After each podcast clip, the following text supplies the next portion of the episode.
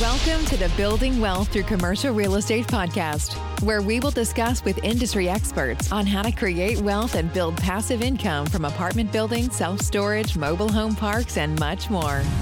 Here is your host, Jonathan Way.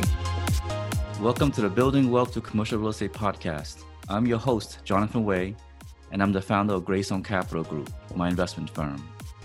If you're interested in passively investing with us, please visit greystonecapgroup.com and join our investor network. Okay, and now on to the show. Hello, Brian. Welcome to the show. Hey, thank you so much for having me. Great, great. Thank you. Today we'll have a great uh, special guest. Brian Adams will talk about sort of his beginnings and his uh, background, and will share with us, our audience, uh, what is what is he doing, what's his specific niche, and why he got into that that area. Yeah. So thank you for having me on the show. I really appreciate it. I'm from New York originally, and I met my wife in college in Connecticut, and she is a Nashville native. So we lived in the Northeast for a little bit. I went to law school in Boston, and then we moved to Nashville 15 years ago. My wife's family has a family office that has invested in commercial real estate private equity for the last 25, 30 years. So I learned about the business through our LP position with various GPs and sponsors and fund managers. I became enamored with the business as well as the asset class. And I started the company 11 years ago. Mm-hmm. Originally, started raising funds, uh, sourcing deals for the family. It has then expanded to include kind of friends and family. And now um, I have investors all over the country, but we only work with um, individuals and families, no institutional groups. And, and what we do is really three things that provide a solution set to that population, which is access to good direct co-investment opportunities on a deal by deal basis we're trying to solve for a double digit cash on cash yield that we send out in monthly distributions. Mm-hmm. And then we provide people with all the tax benefits that come from direct real estate ownership. Great. That's great. That sounds you're, you're a syndicator and um, you provide people with double digit returns. That's wonderful. And I love that space you're in. Maybe you talk about, about your space and how you chose that space. Sure. Um, so when we first got into the business, or we were thinking about getting into the business, we went around and talked to a lot of people and did the coffee circuit. And we realized pretty quickly that apartments were competitive. And this was in 2011, 2010. Mm-hmm. Multifamily cap rates were, were tough. There were a lot of really well capitalized, smart people out there trying to do these things. And we thought to ourselves, well, that's probably not the best way for us to uh, to start a company. That seems like a very difficult proposition. So we decided to do commercial which for us meant office and industrial and, and, retail and flex and medical. So pretty broad spectrum, but no residential, no multifamily, no single family. And what we realized was um, it has its own quirks, but at least it was something different. And cap rates were still manageable where we could, without too much leverage or risk, get that kind of double digit yield, which we were trying to solve for. So we can go into the specifics, but that's kind of how we got there you know, pre-COVID, we were doing a lot of office. We can talk about what I think about office in the future there. Um, but but the last three to four years, we've really liked that single story flex triple net product, multi-tenant, where there's maybe some office retail functionality as well as some medical use and even some industrial distribution kind of kind of warehouse as well. Um, we we find that very attractive right now. Okay, but but I guess I guess one of the biggest question was COVID because I think mm-hmm. office a lot of people went work from home model, and how did that affect your your business in, in those offices? Yeah, so we have a fairly big office portfolio, and it certainly has paused a lot of things, right?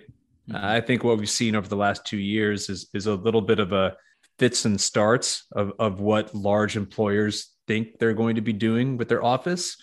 Mm-hmm. And it's really hard to gauge what's going to happen for the next five or 10 years. We all suffer from recency bias. So we think the way that we lived the last six months will be how we live for the next six years. And it's just not true.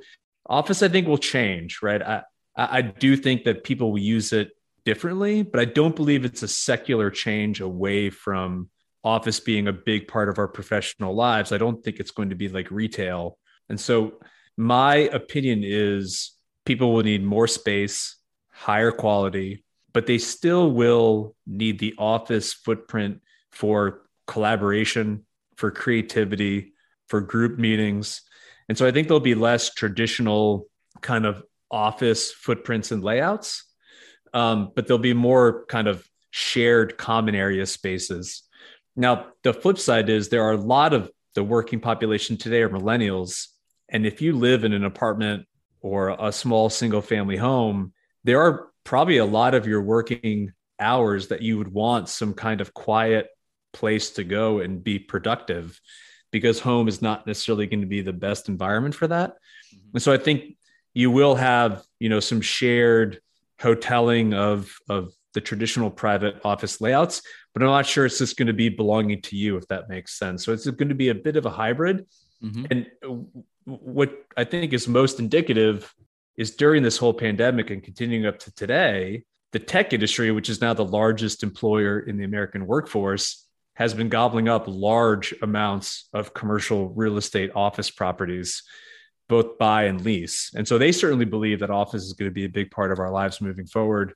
I do think it's going to be a little bit different about how we use it. Mm-hmm, mm-hmm. Okay, great. That's wonderful. That's wonderful.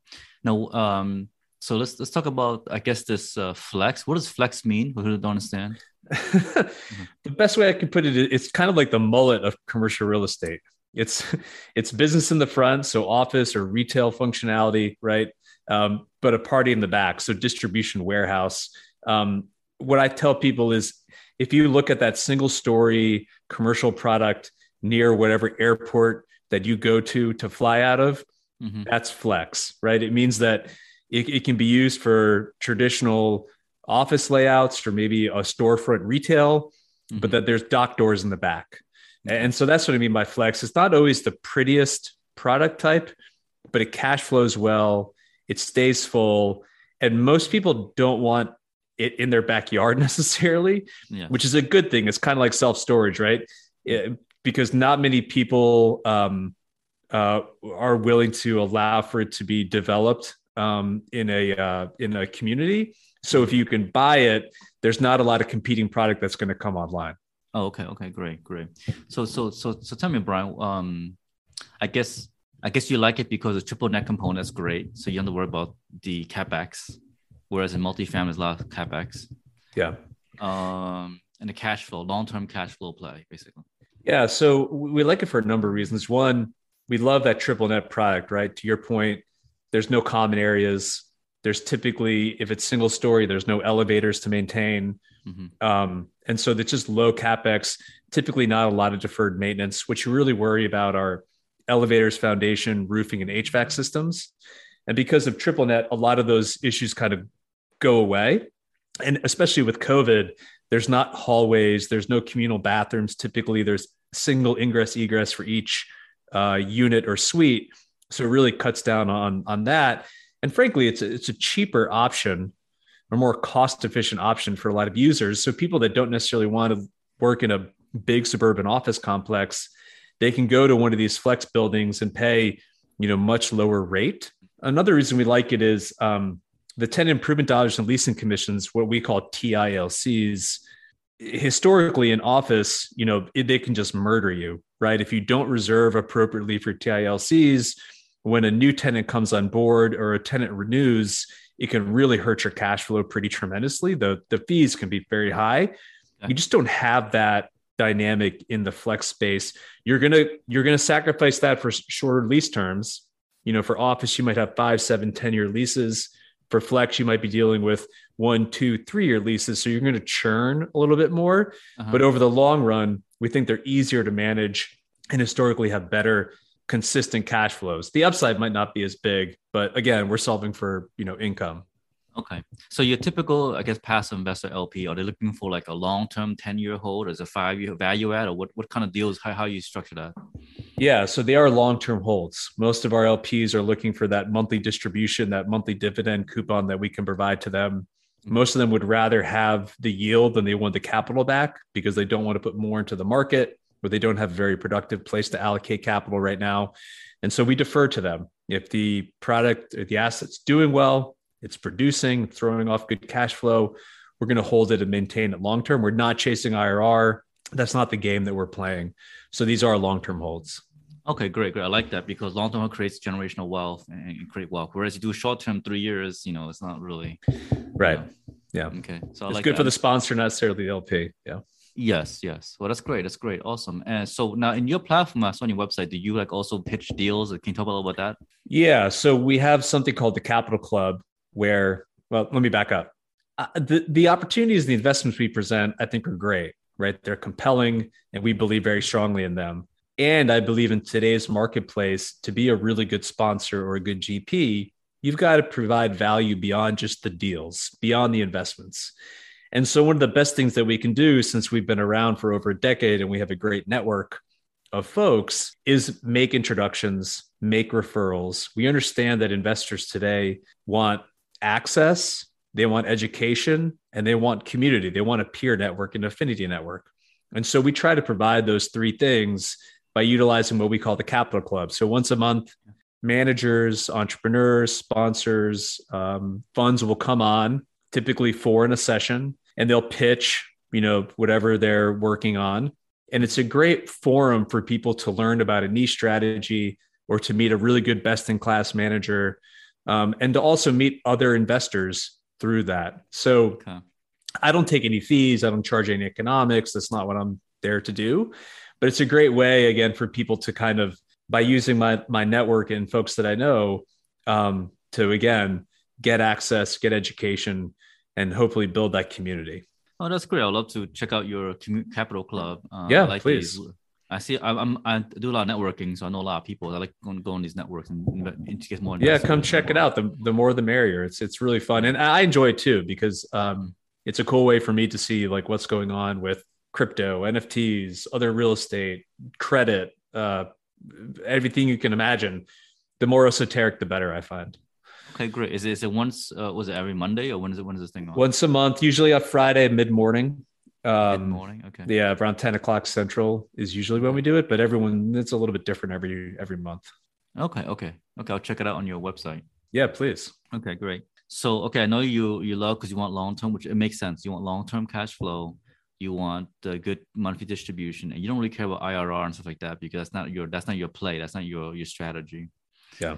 So you want something safe and stable and can produce income. That's what you're yeah, looking for. We're trying to replace what used to be people's bond portfolio. Oh, oh, oh, okay. You know, fixed portfolio. income has been so bad. You know, yields are, are so depressed within that world. And private credit is is really pretty expensive. Valuations are stretched. I don't think it's a great place to go right now. So we're trying to, you know, provide that same type of income stream on a risk adjusted basis. Mm-hmm, mm-hmm. Right, right and obviously the, the bank interest is very low, so you don't want to leave your money in the bank in a regular bank account, right? It's like yeah. less than one. Sitting on cash does not make a lot of sense right now. Right, right. Okay, great, great. So, um, so how can people reach you, uh, Brian, if they want to talk to you about your maybe invest in your deal or you know what what do you have going on? Yeah, absolutely. So, um, uh, I'm very active on LinkedIn. That's how we connected. Um, so you can look up Brian Adams, Excelsior Capital. Shoot me a note. I'm always happy to talk and chat, and I post a lot of content on there. And if you want to go to the website, excelsiorgp.com, it's a great way to see the portfolio. You can gain access to um, the Capital Club as well as the blogs and thought pieces and webinars we put together. We try to create a lot of education content there. And then you can kind of explore being an investor. That's probably the best way to, to start um, so that we can do a phone call and, and learn more about you and what your investment profile is.